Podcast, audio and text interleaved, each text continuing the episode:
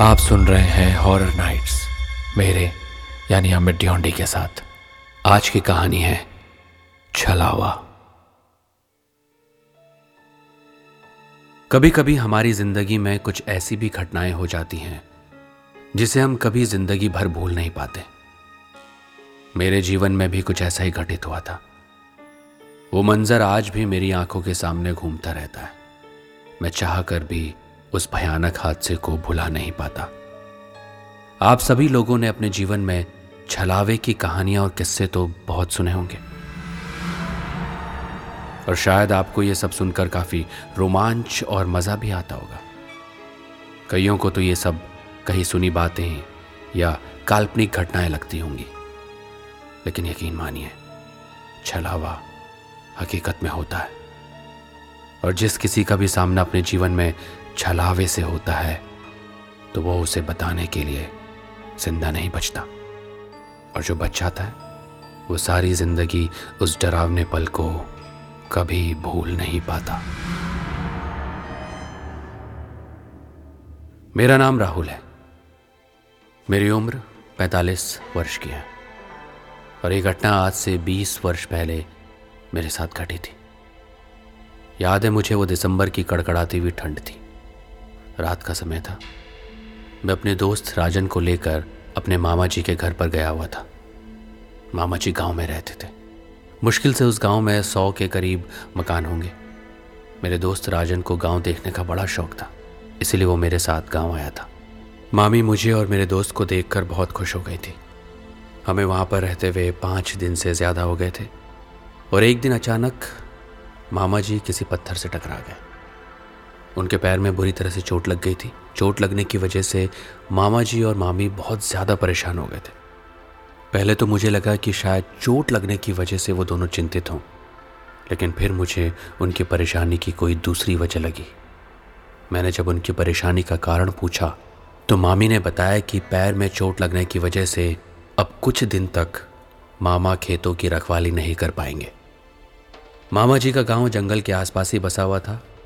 जहाँ पर जंगली जानवर अक्सर रात के समय खेतों में घुसकर फ़सल खराब कर दिया करते थे।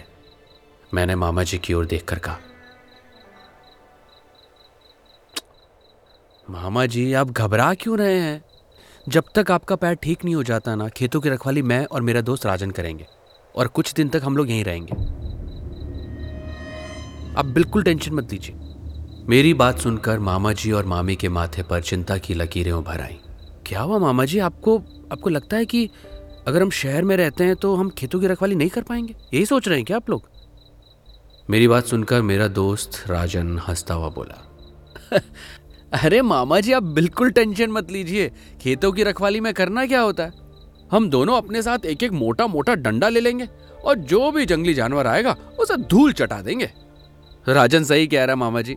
हम रात भर सोएँगे भी नहीं, सुबह घर आकर अपनी नींद पूरी कर लेंगे। हम दोनों की बात सुनकर मामा जी ने बहुत गंभीर लहजे में कहा, बेटा, दरअसल बात वो नहीं है। आजकल सर्दियाँ हैं और अक्सर इस मौसम में रात में गाँव में छलावे घूमते हैं। तुम शहर वाले इन छलावों से वाकिफ नहीं हो। छलावे का नाम सुनकर मैं और मेरा दोस्त एक दूसरे की ओर देखने लगे। हमने ये नाम अपने जीवन में पहली बार सुना था, क्योंकि हम शहर के रहने वाले थे। जब हमने मामा जी से छलावे के बारे में कुछ और जानना चाहा। तो उन्होंने बताया कि छलावा किसी का भी रूप ले सकता है। मगर सच में वो एक भूत होता है। अगर कोई इंसान उसकी बातों में आकर उसके साथ चला जाए तो वो कभी ज़िंदगी में वापस लौट कर नहीं आता। वो इंसान को मारने के लिए तरह तरह के रूप भी बदल सकता है। मामा जी की बात सुनकर हम दोनों ज़ोर ज़ोर से हंसने लगे। मैंने हँसते हुए मामा जी की ओर देखकर कहा बस कीजिए मामा जी। आप तो कोई फिल्मी स्टोरी सुना रहे आप बिल्कुल टेंशन मत लीजिए, आप अपने पैर को आराम दीजिए और रेस्ट कीजिए। हम आपके खेतों की रखवाली करेंगे। और ये छलावे की टेंशन तो बिल्कुल मत लीजिए, ठीक है? मगर मामा जी, हमें रात के समय खेतों में भेजने के लिए राज़ी नहीं हुए। लेकिन मैं खेतों में जाने के लिए मामा जी से जिद करने लगा। काफ़ी देर बाद उन्होंने हार मान ली। तमाम नसीहतें देकर मामा जी ने हम दोनों को खेत की रखवाली करने के लिए भेज दिया।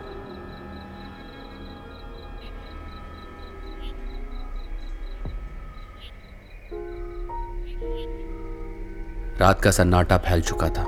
चारों ओर कोहरा छाया हुआ था। कड़कड़ाती हुई सर्दी की रात में हम दोनों दोस्त खेत में कंबल ओढ़कर लकड़ियाँ जलाकर बैठ गए। दूर से आती हुई गीदड़ों की आवाज़ें खेतों में गूंज रही थी। हम दोनों दोस्त काफ़ी देर तक बातें करते रहे, ताकि हम दोनों के ऊपर नींद ना हावी हो पाए। मगर कहते हैं ना, कि नींद तो कांटों में भी आ जाती है। बातों के दौरान हम दोनों की आँख लगी गई थी कि अचानक मुझे पकड़कर किसी ने बुरी तरह से झिझोड़ दिया। मैं चौंक कर उठकर बैठ गया और इधर उधर देखने लगा। मगर मैंने देखा कि राजन तो बैठे बैठे ही सो रहा था। मैंने राजन को तुरंत उठाया। राजन मेरी ओर देखकर नींद में बोला, अरे यार, क्या हुआ? अभी अभी तो नींद का झोंका आया था, क्यों उठा दिया यार? राजन मुझे ना सोते हुए किसी ने बुरी तरह से झंझोड़ दिया यार। और मुझे लगा कि तू है, लेकिन तू तो सो रहा था। वह पागल हो गया है क्या? मैं तुझे क्यों झंझोड़ूँगा यार? नींद आ रही है यार।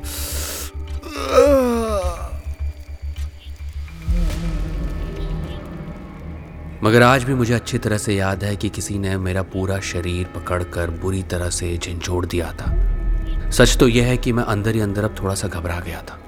मैं ऐसी सोच में गुम था कि तभी दूर से मुझे कोई आता हुआ दिखाई दिया।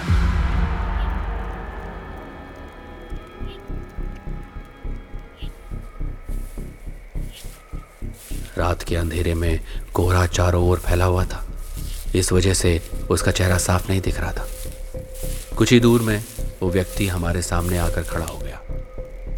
हम दोनों उस व्यक्ति को देखकर बुरी तरह से चौंक गए। वो व्यक्ति कोई और नहीं, बल्कि हमारे मामा जी थे। राजन और मैं हक्का बक्का मामा जी की ओर देखने लगे। मैंने मामा जी की ओर देखकर कहा मामा जी आपको तो चोट आई थी ना? लेकिन आपके चलने के अंदाज से ऐसा लग रहा है जैसे कि आपकी चोट है ही नहीं। आप ठीक हो गए?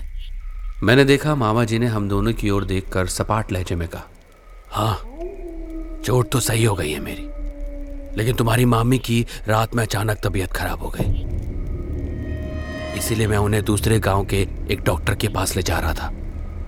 लेकिन रास्ते में उनकी तबीयत और ज़्यादा बिगड़ गई तो मैंने सोचा तुम दोनों को भी अपने साथ ले चलो। मामा जी की बात सुनकर हम दोनों बुरी तरह से घबरा गए। मैंने तुरंत मामा जी से कहा, क्या? तो जल्दी चलिए ना मामा जी। कहाँ है मामी? यहाँ से थोड़ी दूर। दाएँ ओर जो रास्ता जाता है ना, वहीं पर। मामा जी की बात सुनकर मैं हैरत में पड़ गया, क्योंकि हमारे खेतों से दाई और पगडंडी से होता हुआ एक कच्चा रास्ता जंगल की ओर जाता था, जहाँ पर एक तालाब भी पड़ता था। मैंने मामा जी से हैरान होते हुए पूछा, लेकिन वहाँ से तो कोई रास्ता नहीं जाता? एक रास्ता है, जो सिर्फ़ मुझे मालूम है। क्योंकि मैंने बचपन इसी गाँव में बिताया बेटा। वो रास्ता थोड़ा शॉर्टकट है। अब तुम दोनों जल्दी चलो। मुझे तुम्हारी मामी की फ़िक्र हो रही है। इतना कहकर मामा धीरे धीरे कदमों से उसी दिशा की ओर बढ़ गए। मगर कुछ दूर चलने के बाद मुझे कुछ अजीब सा डर महसूस होने लगा। मैंने देखा कि मामा जी ने रास्ते में हम दोनों से कोई बात नहीं की थी, जबकि मामा जी बहुत ही बातूनी व्यक्ति थे। मैंने धीरे से अपने दोस्त राजन से कहा मुझे कुछ गड़बड़ लग रही है यार। पागल हो गया तू? एक तो तेरी मामी की तबीयत खराब है, ऊपर से तू पता नहीं कुछ कुछ बके जा रहा है। चुपचाप चल।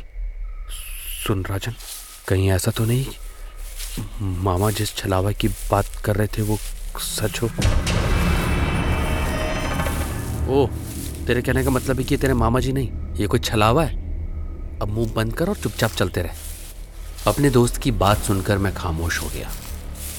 मगर कुछ दूर चलने के बाद मामा जी तालाब के पास जाकर रुक गए।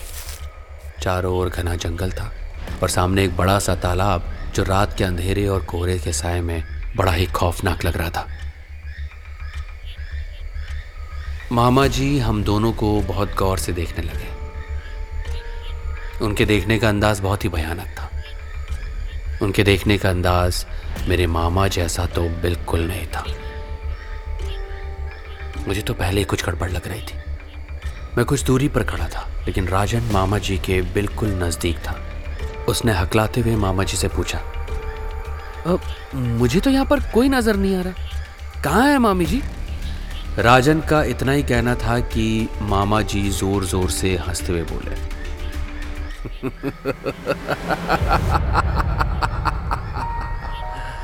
इस तालाब के अंदर अचानक मैंने देखा कि मामा जी का चेहरा एक भयानक चेहरे में तब्दील हो गया।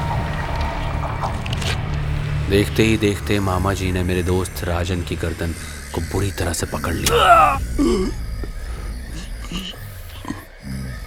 राजन को कुछ सोचने और समझने का मौका ही नहीं मिला।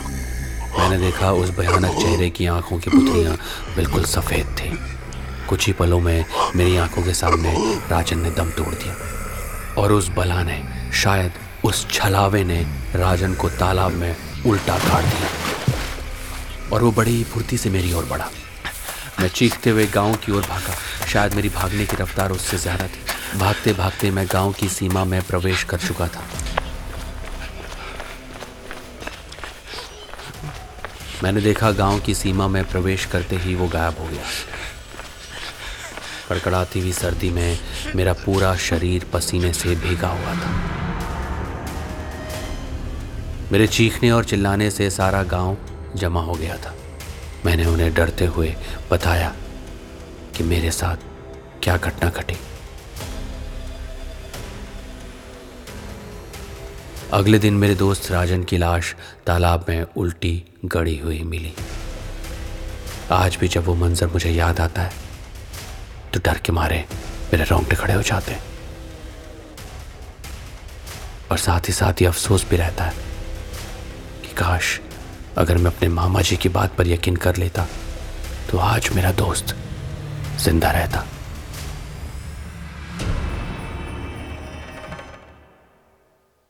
ऐसे ही इंटरेस्टिंग पॉडकास्ट और ऑडियो स्टोरीज के लिए सुनते रहिए ऑडियो पिटारा ऑडियो पिटारा सुनना ज़रूरी है।